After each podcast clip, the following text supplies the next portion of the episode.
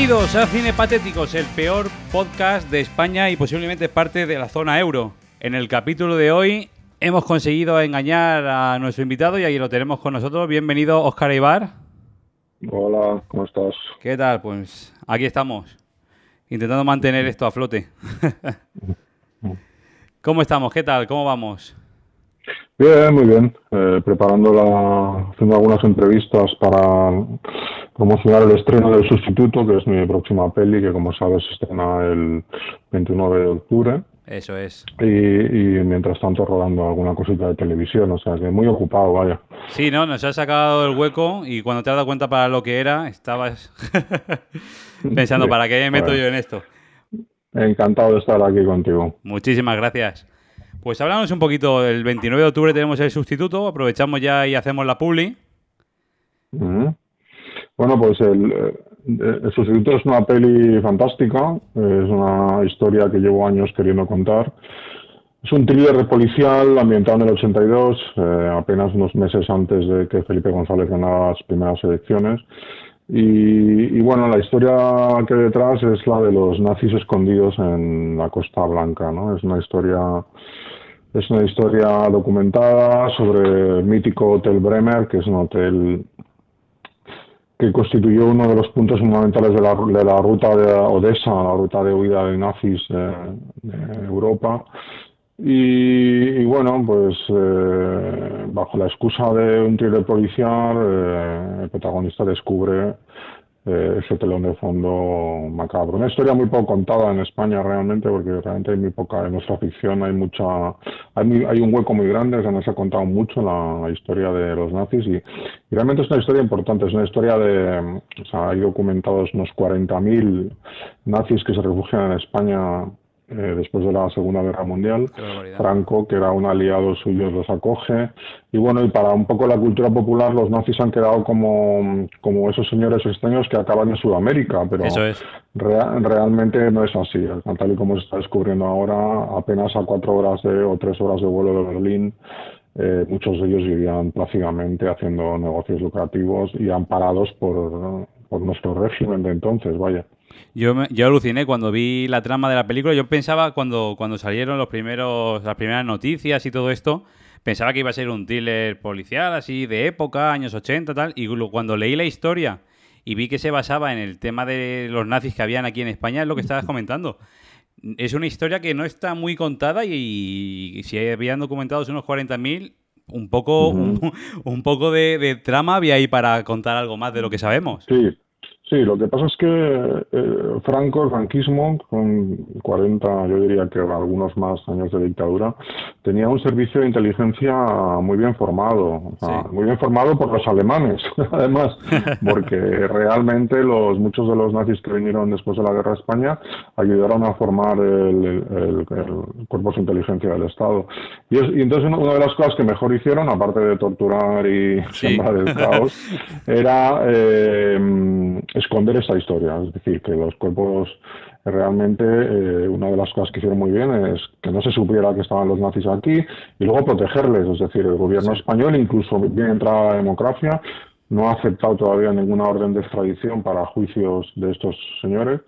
Y ya te Increíble. digo, y por esas, y por esas cosas, eh, porque lo hicieron tan bien, porque Sí, eran sí, muy sí, buenos en eso, eh, pues no, no, no ha pasado a la cultura popular y no es una historia muy conocida. Pero bueno, eh, con mi peli, algún otro documental, el otro día se, se estrenó en televisión española el extraordinario El hombre más peligroso de Europa, que es la historia de Otto Skorzeny en España, donde se, descató, se desclasifican muchos documentos que su viuda puso en venta hace poco y bueno, cuenta al detalle pues cómo vivían estas personas aquí, ¿no? Qué barbaridad. Es el, el retiro soñado para un nazi, ¿eh?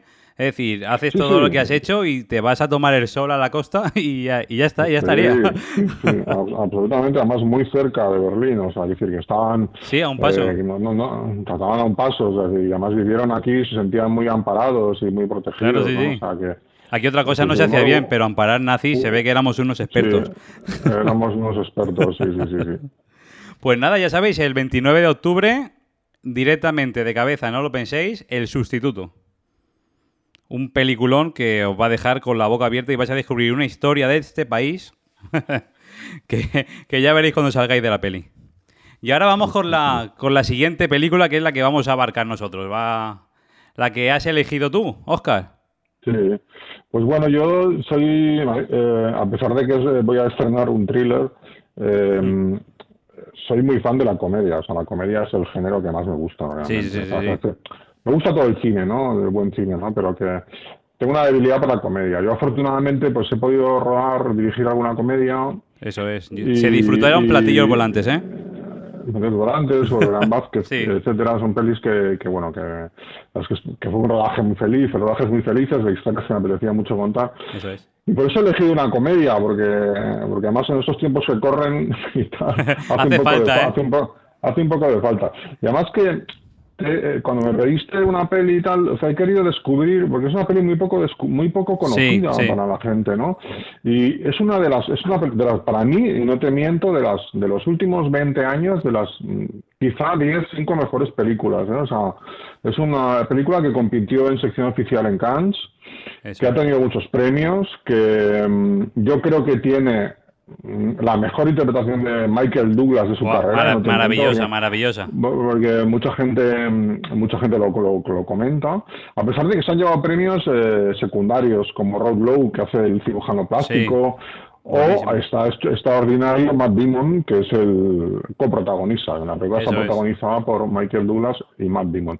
Entonces yo podría hablar horas sobre esta película, porque o sea, me la sé de memoria. Eh, incluso durante un verano, me acuerdo de estar en Menorca, pusimos una sábana en el jardín y yo hacía proyecciones comentadas de esta película. O sea, que la gente venía venía como los amigos venían como a oírme hablar de esta peli porque me entusiasmó, me, gustó mucho cuando la vi, sí. Qué pasada, qué bueno. Porque también hay que decir que es una película que, el propio, según he estado leyendo yo después de verla, el propio Steven Soderbergh empezó, intentó encontrar distribución para ella y le, y le decían que era demasiado gay. Sí, que era una historia y por eso y por eso se lanzó a, una película para televisión, que es lo que decían entonces, una película para televisión en HBO. Era ese modelo que hubo a principios de las plataformas en que mm, eh, en que HBO producía la película, la plataforma producía la película, pero luego se estrenaba en algunas salas, ¿no? Una cosa que hay que... Incluso compitió en Cannes, en, Cannes, ya te digo, como película normal, o sea... Algo, algo muy complicado entonces, siendo una película para televisión. Es, una película que tiene dos cosas como en su contra que le, le jodieron, que eran como una película muy gay, o sea, en Estados Unidos Eso, le dificultó mucho todo, como tú dices, pero luego en Europa la gente decía, pero eh, para, las que nos, para los que nos estén oyendo, eh, entre candelabros, o detrás del candelabro, es la historia de Liberace. Liberace es un personaje increíble de la cultura popular americana, es un es un personaje poco conocido en Europa y por eso y por eso tuvo problemas para distribuir. De hecho, no se distribuyó en cines casi en Europa. Entonces, claro. eh, Liberace es una persona fascinante. Solo, te voy a decir una cosa. Elvis, Elvis Presley, eh, estaba fascinado con Liberace y su madre más. Su madre era muy fan de Liberace. Entonces, le decía a su madre siempre que él tenía que imitar le llamaban Mister, el señor espectáculo, le llamaban a Liberace. Y entonces eh, decía Elvis que Elvis tenía que imitarle. Entonces toda la parafernalia, cuando se volvió un poco más barroco Elvis, lo de las chaquetas brillantes, etcétera, todo eso era, era um, imitación de su ídolo, que era Liberace. Liberace era un señor, ¿cómo lo, cómo lo diría? que vendía millones de discos en Estados Unidos y era un señor que, que tocaba un piano o sea, no cantaba, un piano de cristales, o sea, como de cristales de, de cristales de, de cristales de, de, falsa bisutería. él, llevaba unas prendas estrafalarias es poco, es decir, él llevaba, por ejemplo, un abrigo de armiño como de 200 armiños, o sea, de 12 metros. Entraba en el escenario con un Rolls Royce de, y con un chofer rubio impecable vestido de blanco y en el piano siempre tenía un gran candelabro, ¿no? Era como su sello, ¿no? El candelabro, ¿no? Y entonces es un tío que en Estados Unidos es un icono de la cultura kitsch, o sea, de la cultura del mal gusto, ¿no? O sea, es como te lo diría, es como aquí, por ejemplo, en España, no, no tú eres muy joven, seguro, pero había, por ejemplo, Maricruz Soriano, que era una que tocaba el piano, o Richard Clyderman, eran como grandes pianistas. Este señor tocaba como boleros y música clásica, básicamente.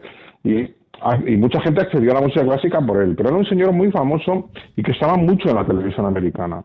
Entonces en la, en la peli, eh, este fascinante personaje es un poco un retrato de sus últimos años. Este, este hombre, como muchas otras grandes figuras del mundo del espectáculo en Estados Unidos, acabó fichado por la mafia en Las Vegas y entonces, entonces como el propio Elvis acabó también, entonces, Hacía, hacía dos shows diarios y entonces le, le, le, pagaban por estar ahí y no hacer nada más y tener un contrato con nadie, ¿no? Entonces... Eh, a lo mejor hacía alguna, salía un momento en la gala de los Oscars, hacía cosas así, pero él estaba en Las Vegas. Y en Las Vegas construyó su grandísimo palacio, ¿no? Que con su, con su madre y sus mayordomos rubios y culturistas. Ese es muy bueno, ¿eh? Bueno, pues eso, o sea, esa es la historia real. Él, el personaje que hace, el personaje que hace Matt Damon es como el narrador, desde el punto de vista de la peli, es un, un chico joven que entra como secretario al servicio de él. Este chico escribió sus memorias, ¿vale? Y, la película está inspirada en las memorias de este chico. Es, increíble, es increíble que, que fichó, en la película vemos a Matt Damon un poquito más centrados en años, pero según estuve leyendo yo, y corrígeme si me equivoco, con 16 años. Sí, sí, sí, sí. sí. Increíble, vamos. Realmente, realmente, realmente entró fue una este hombre era una saltacuna. Liberace era un ojeador, pero vamos. Era, sí, sí, sí, sí. Y entonces lo tuvo allí, pues lo, lo, lo, fichó como secretario y bueno, pues ya es una historia en que se retrata pues todo el desfile de amantes que tenía en su casa y cuenta pues alguna de las cosas más increíbles que he visto nunca. por eso es la que me gusta tanto.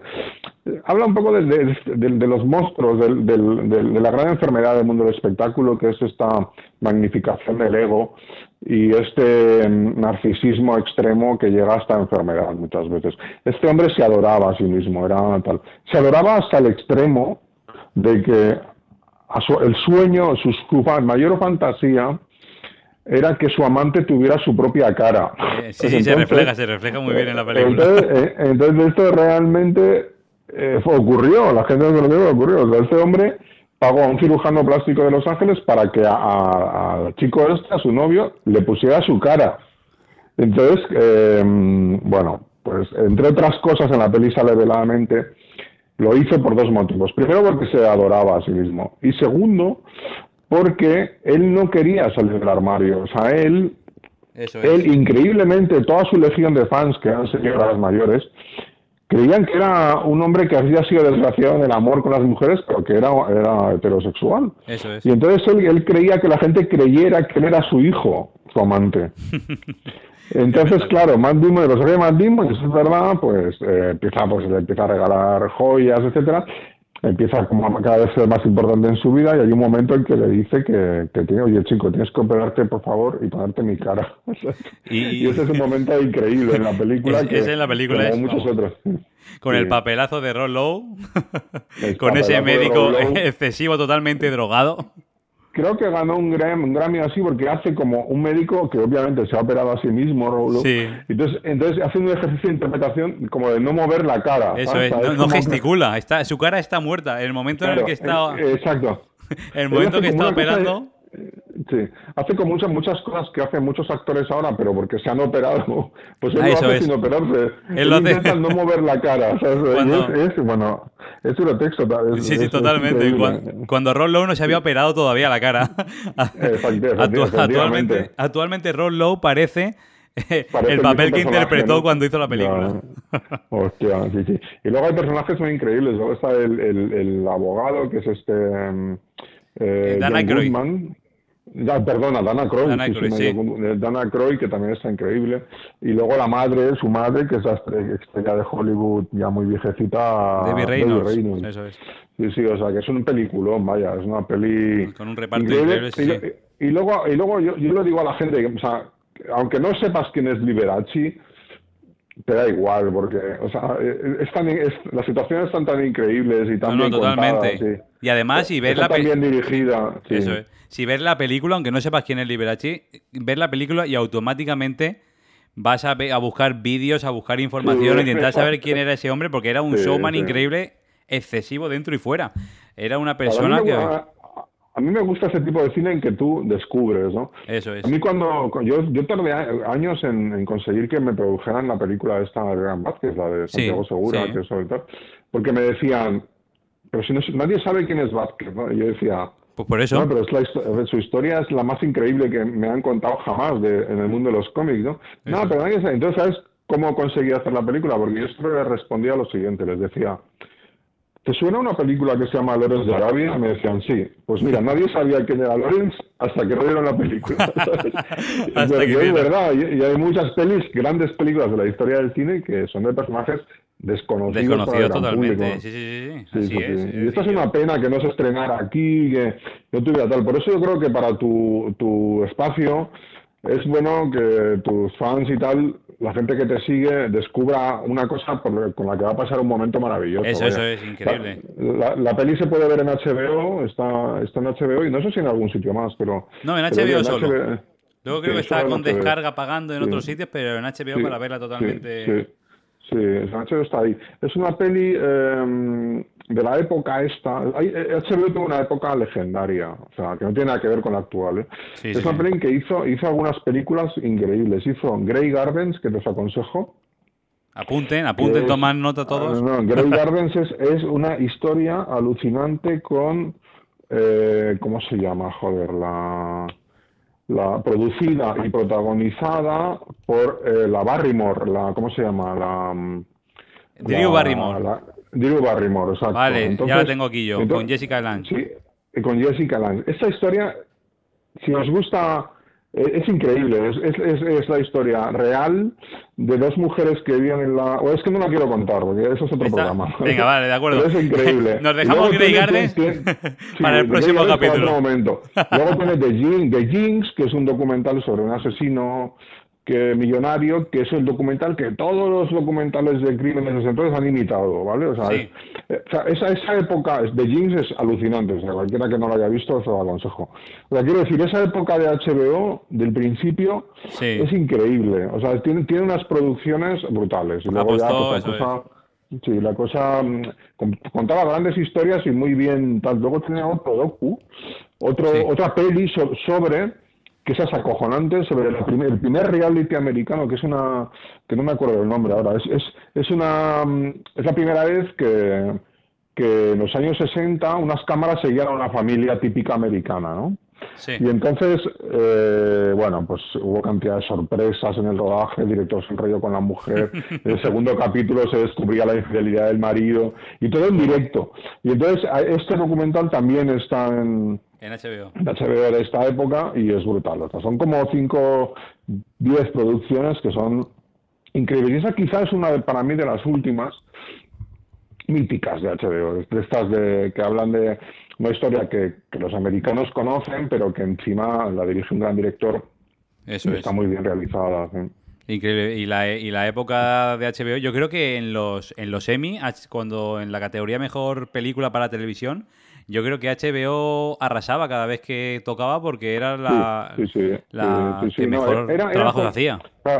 Claro, era como, eh, no vendía mucho porque era deficitaria, pero era como el sinónimo de calidad. O sea, de eso cuando ibas a Estados Unidos había en todas las tiendas de vídeo y tal, había una estantería pequeña negra con las producciones de HBO, en que tú podías, eh, y era como un sello de calidad. Eso es, yo recuerdo antiguamente, bueno, antiguamente, me refiero al HBO cuando estaba en Estados Unidos, las películas que traían aquí las traía Canal Plus.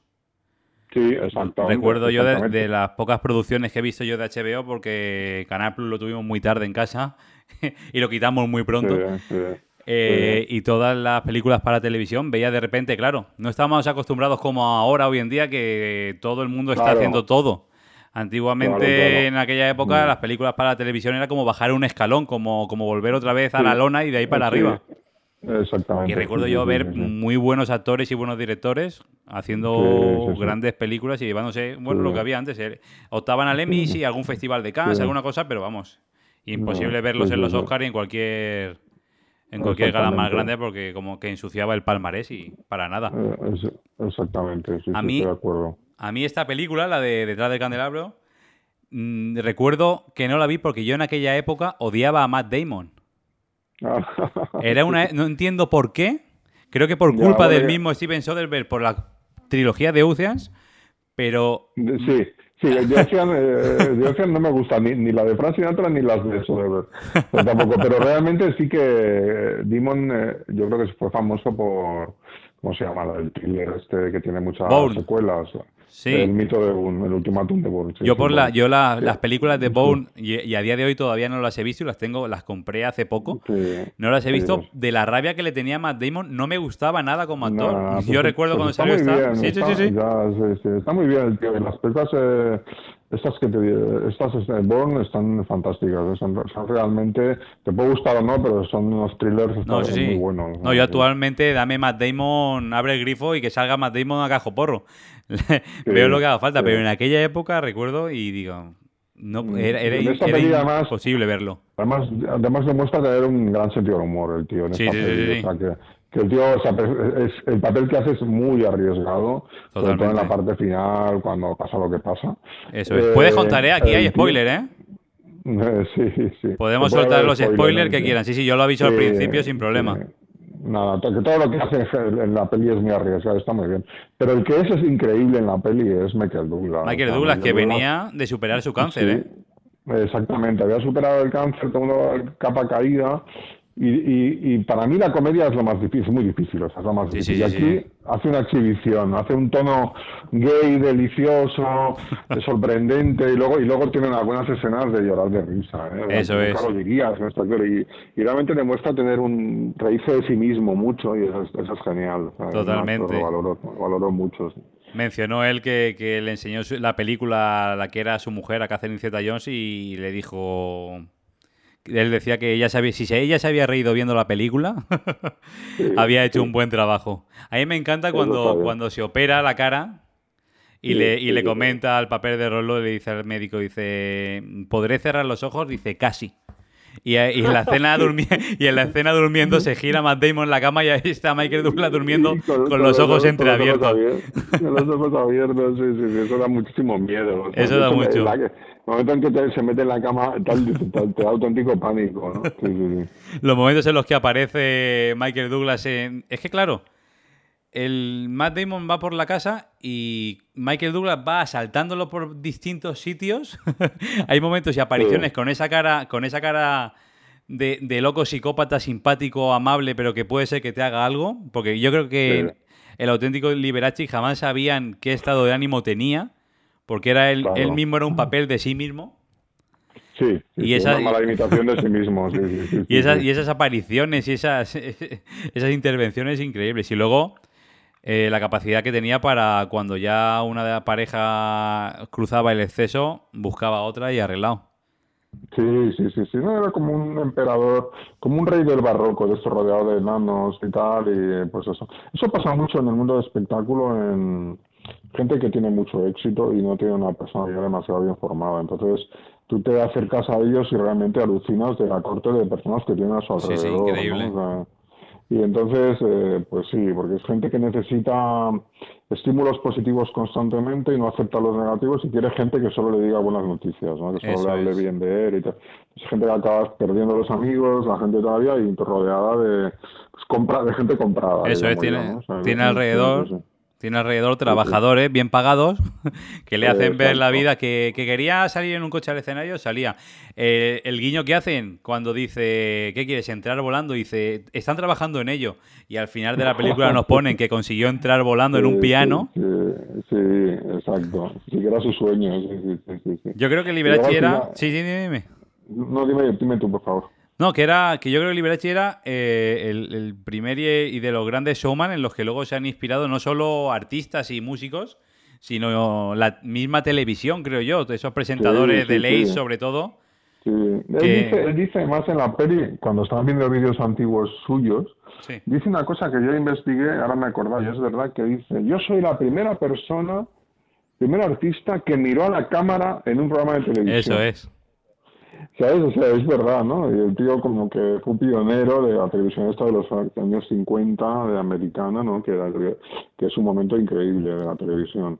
Y, el tío al final, o sea, es, es muy chulo también lo de... Mm, es que hay muchos temas, muchos temas en la peli. Sí, sí, no, no, eh, eh, abarca horas. En salen películas también, en la peli se hacen unas buenas recreaciones de eso. Y luego, al final, esto de que el tío, su mayor preocupación es que la gente no supiera que era homosexual. Eso es que, que ganó el juicio.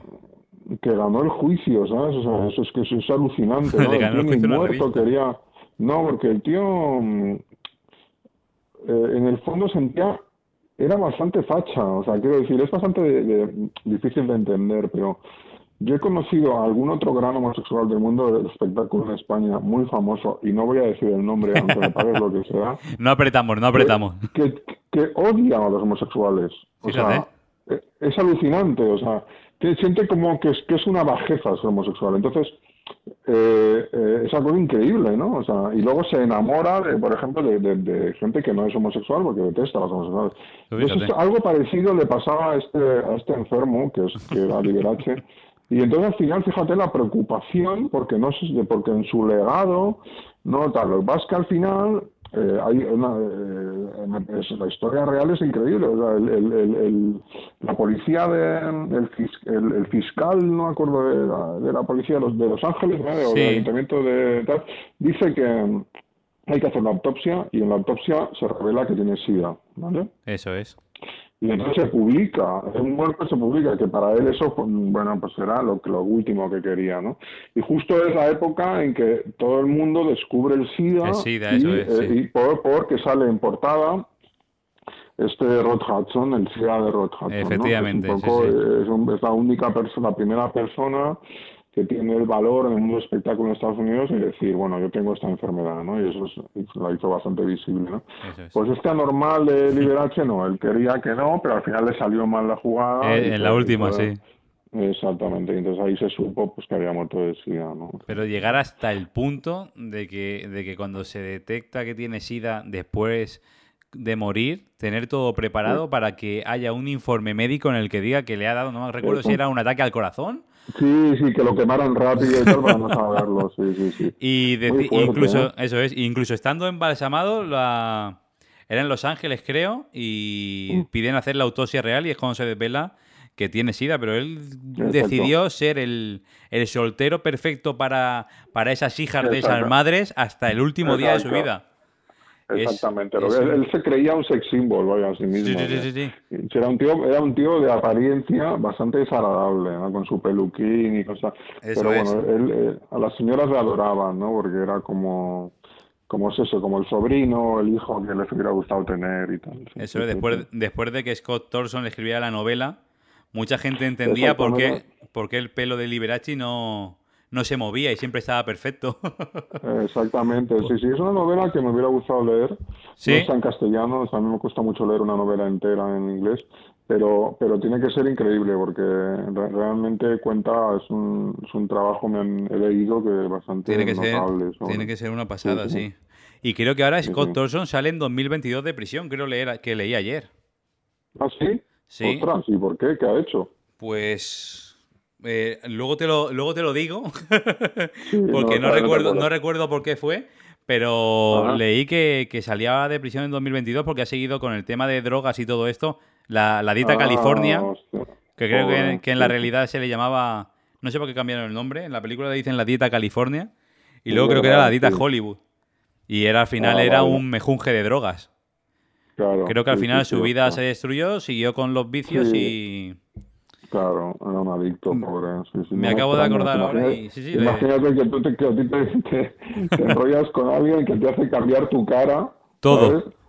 Y tal, entonces imagínate este hombre cómo se cómo la pérdida de identidad Totalmente. no, solo es psicológica, también es física. O sea, mírate al espejo y es la cara del tío que odias. Sí, sí, imposible, imposible recuperar.